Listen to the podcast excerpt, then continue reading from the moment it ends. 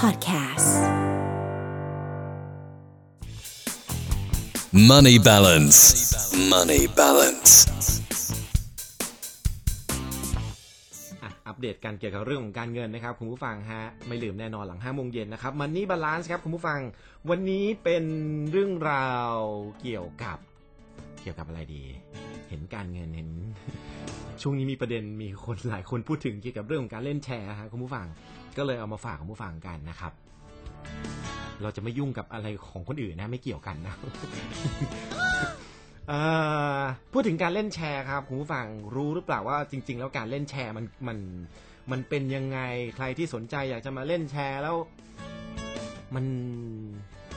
มันจะมีข้อควรระวังอะไรบ้างนะครับ จริง ๆ มีเงื่อนไขอยู่นะ เขาบอกว่าการเล่นแชร์เนี่ย โดยเฉพาะคนไทยนะครับเขาบอกว่าทั้งคนจนคนรวยเนี่ย นิยมเล่นแชร์กันทั่วบ้านทั่วเมืองนะครับ ซึ่งดูเหมือนว่าการเล่นแชร์เนี่ยจะกลายเป็นส่วนหนึ่งของชีวิตประจำวันของคนไทยไปซะแล้วนะครับ เท่าที่เห็นเนี่ยก็มักจะเล่นกันในหมู่คนใกล้ชิดสนิทสนมกัน เพราะว่าต้องอาศัยความไว้วางใจกันเป็นหลักนะครับ เป็นการระดมทุนเงินนอกระบบจากผู้เล่นนั่นเอง เพื่อให้ได้เงินก้อนจำนวนหนึ่งนะฮะจะมีผลตอบแทนสูงกว่าได้รับจากธนาคารอันนี้รู้กันอยู่แล้วใครที่เคยเล่นแชร์นะฮะจะบอกคุณผู้ฟังไว้ก่อนเราไม่ได้ชี้นำให้คุณไปเล่นกันนะ แต่ว่าอยากให้คุณได้รู้กันนะครับเพราะว่ามันก็เป็นเรื่องหนึ่งที่เกี่ยวกับการเงินเหมือนกันนะครับ หลายคนคิดว่าคนส่วนใหญ่คิดว่าการเล่นแชร์เป็นสิ่งผิดกฎหมายนะครับ ซึ่ง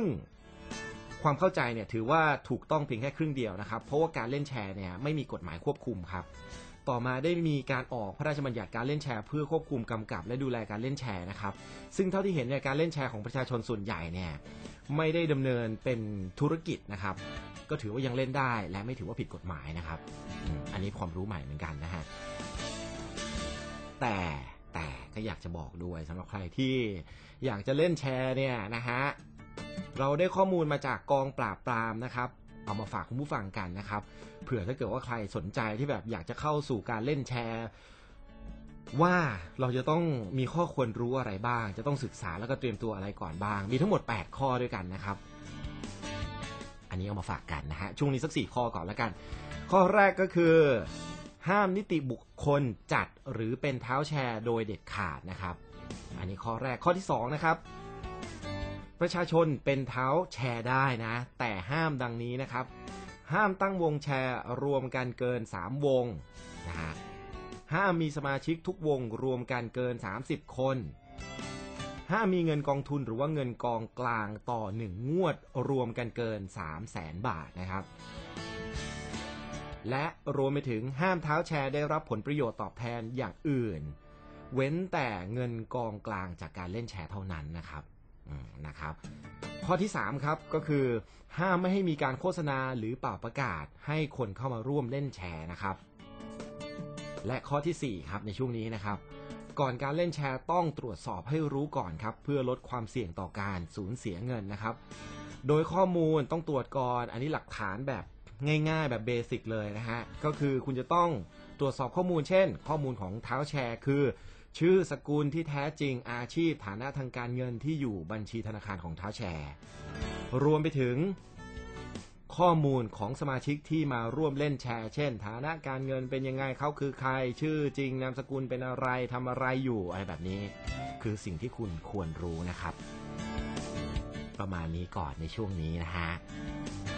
อบคุณข้อมูลดีๆ จากกองปราบปรามด้วยนะครับ เอามาฝากกันเผื่อใครแบบเออเล่นแชร์อยู่จะได้ระมัดระวังนะฮะ ผมก็เพิ่งรู้เหมือนกันว่ามันแบบกึ่งๆ กลางๆนะแบบจริง ๆ ก็ไม่ได้แบบถือว่าผิดกฎหมายเลยทีเดียว แต่ว่าก็มีข้อจำกัดอยู่ว่าการเล่นแชร์มันควรจะมีเงื่อนไขอะไรบ้างนะครับ เดี๋ยวช่วงหน้าเดี๋ยวกลับมาต่อกันกับ Money Balance นะครับ ช่วงหน้าอีก 4 ข้อด้วยกัน Money balance. Money balance. ต่อเนื่องกันครับคุณผู้ฟังเกี่ยวกับเรื่องของการเงินนะครับ Money balance นะฮะเมื่อกี้ผ่านไปแล้ว4ข้อนะครับ เกี่ยวกับเรื่องของการเอ่อข้อควรรู้นะครับ การเตรียมตัวนะครับ ว่าจะต้องมีอะไรบ้างนะครับ ตอนนี้เรามาต่อกันอีก 4 ข้อด้วยกันครับ Money balance. Money balance. ถามว่าโดยส่วนตัวแล้วผมเล่นหรือเปล่า ผมก็ไม่ได้เล่นนะ แชร์ แต่ว่าอย่างที่บอกคุณผู้ฟังไปนะครับ การเล่นแชร์ก็เหมือนกับการกู้เงินระยะสั้นๆ เหมือนเป็นแหล่งเงินทุนอะไรแบบนี้นะฮะจริง ๆ แล้วก็ถือว่าเป็นเรื่องที่ที่คนไทยก็ชอบลงทุนกันนะครับ โดยเฉพาะในกลุ่มที่แบบสนิทกันอะไรแบบนี้ เพราะว่าแบบไว้วางใจได้อะไรประมาณนี้นะครับ อะ มาต่อกันครับคุณผู้ฟังฮะ มาดูกันดีกว่าว่า อีก 4 ข้อคืออะไรนะครับ4ข้อเมื่อกี้เป็นเรื่องเกี่ยวกับเรื่องพื้นฐานนะครับ เกี่ยวกับเรื่องของการเตรียมตัวก่อนที่จะเข้าสู่การเล่นแชร์นั่นเองนะครับ ตอนนี้เนี่ยมาถึงอีก 4 ข้อด้วยกัน อันนี้จะเกี่ยวกับเรื่องของของการเล่นแชร์ แต่ว่าถ้าเกิดว่าเป็นกรณีที่ถูกโกงนะครับอะมาดูข้อต่อไปนะฮะเขาบอกว่าข้อต่อมาผมขอนับเริ่มต้นใหม่แล้วกันอีก 4 ข้อนะฮะหนึ่งนะฮะ ท้าแชร์ หนีหรือโกงนะครับ มี 2 กรณีด้วยกัน ก็คือมีกรณีแรกนะครับ ก็คือมีเจตนาทำวงแชร์จริง แต่ว่าบริหารผิดพลาดนะครับ สมาชิกวงแชร์ฟ้องร้องบังคับคดีทางแพ่งได้นะครับ และข้อที่ 2 ก็คือ มีเจตนาจะไม่ทำวงแชร์มาตั้งแต่ต้น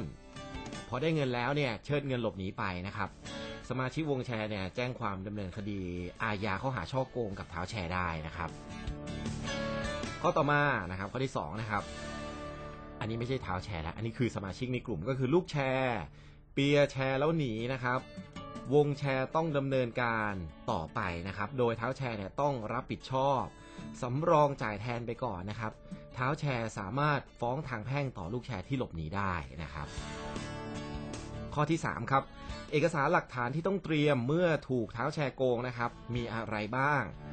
แน่นอนเดี๋ยวนี้โซเชียลมีเดียหน้า Facebook ครับ หน้าแฟนเพจไลน์ของเท้าแชร์นะฮะมีประโยชน์หมดเลยนะครับ และคำเชิญชวนที่โพสต์ในออนไลน์นี้ก็ใช้ได้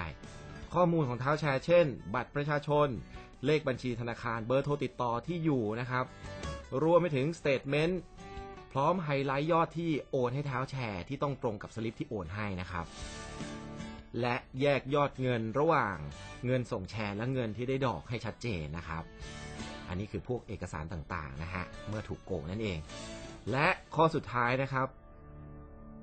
ถ้าเกิดว่าคุณโดนโกงแชร์ คุณจะทำยังไงดีล่ะนะฮะอันนี้สามารถแจ้งร้องทุกข์ต่อเจ้าหน้าที่พนักงาน สอบสวนสถานีตำรวจในท้องที่ที่เกิดเหตุได้เลยนะครับ หรือตำรวจปราบปรามอาชญากรรมทางเศรษฐกิจนะครับ ลองโทรไปได้ 02 02 234 1068 นะครับ หรือว่าถ้าเกิดว่ายอดเสียหายเนี่ยมันมีจำนวนมากนะฮะเขาบอกว่าถ้าเกิดว่ามียอดเกิน 5 ล้านบาทเนี่ยคุณสามารถแจ้งความร้องทุกข์ได้ที่กองปราบปรามได้เลยนะครับ ขอบคุณข้อมูลดีๆ จากกองปราบปรามด้วยนะฮะเอามาฝากกันเพราะว่า ตอนนี้เห็นมีกรณีเกี่ยวกับเรื่องของการเล่นแชร์เยอะฮะ ก็เลยเอามาฝากคุณผู้ฟังกันนะครับ ยังไงก็ฝากด้วยละกันนะฮะ จะลงทุนอะไรทุกอย่างมันมีความเสี่ยงนะครับ การเล่นแชร์ก็เหมือนกับการกู้เงินระยะสั้นๆนั่นเอง เหมือนกับเป็นแหล่งเงินทุนที่คุณสามารถนำเงินก้อนเนี่ยออกมาหมุนได้นะครับ โดยเสียดอกตามที่เราเขียนนั่นเองนะฮะ ซึ่งหลายคนก็จะได้เงินเก็บออมจากการเล่นแชร์นี้นะครับ แต่ว่าบางคนก็นั่นแหละ ก็ ไม่ซื่อตรงนะครับ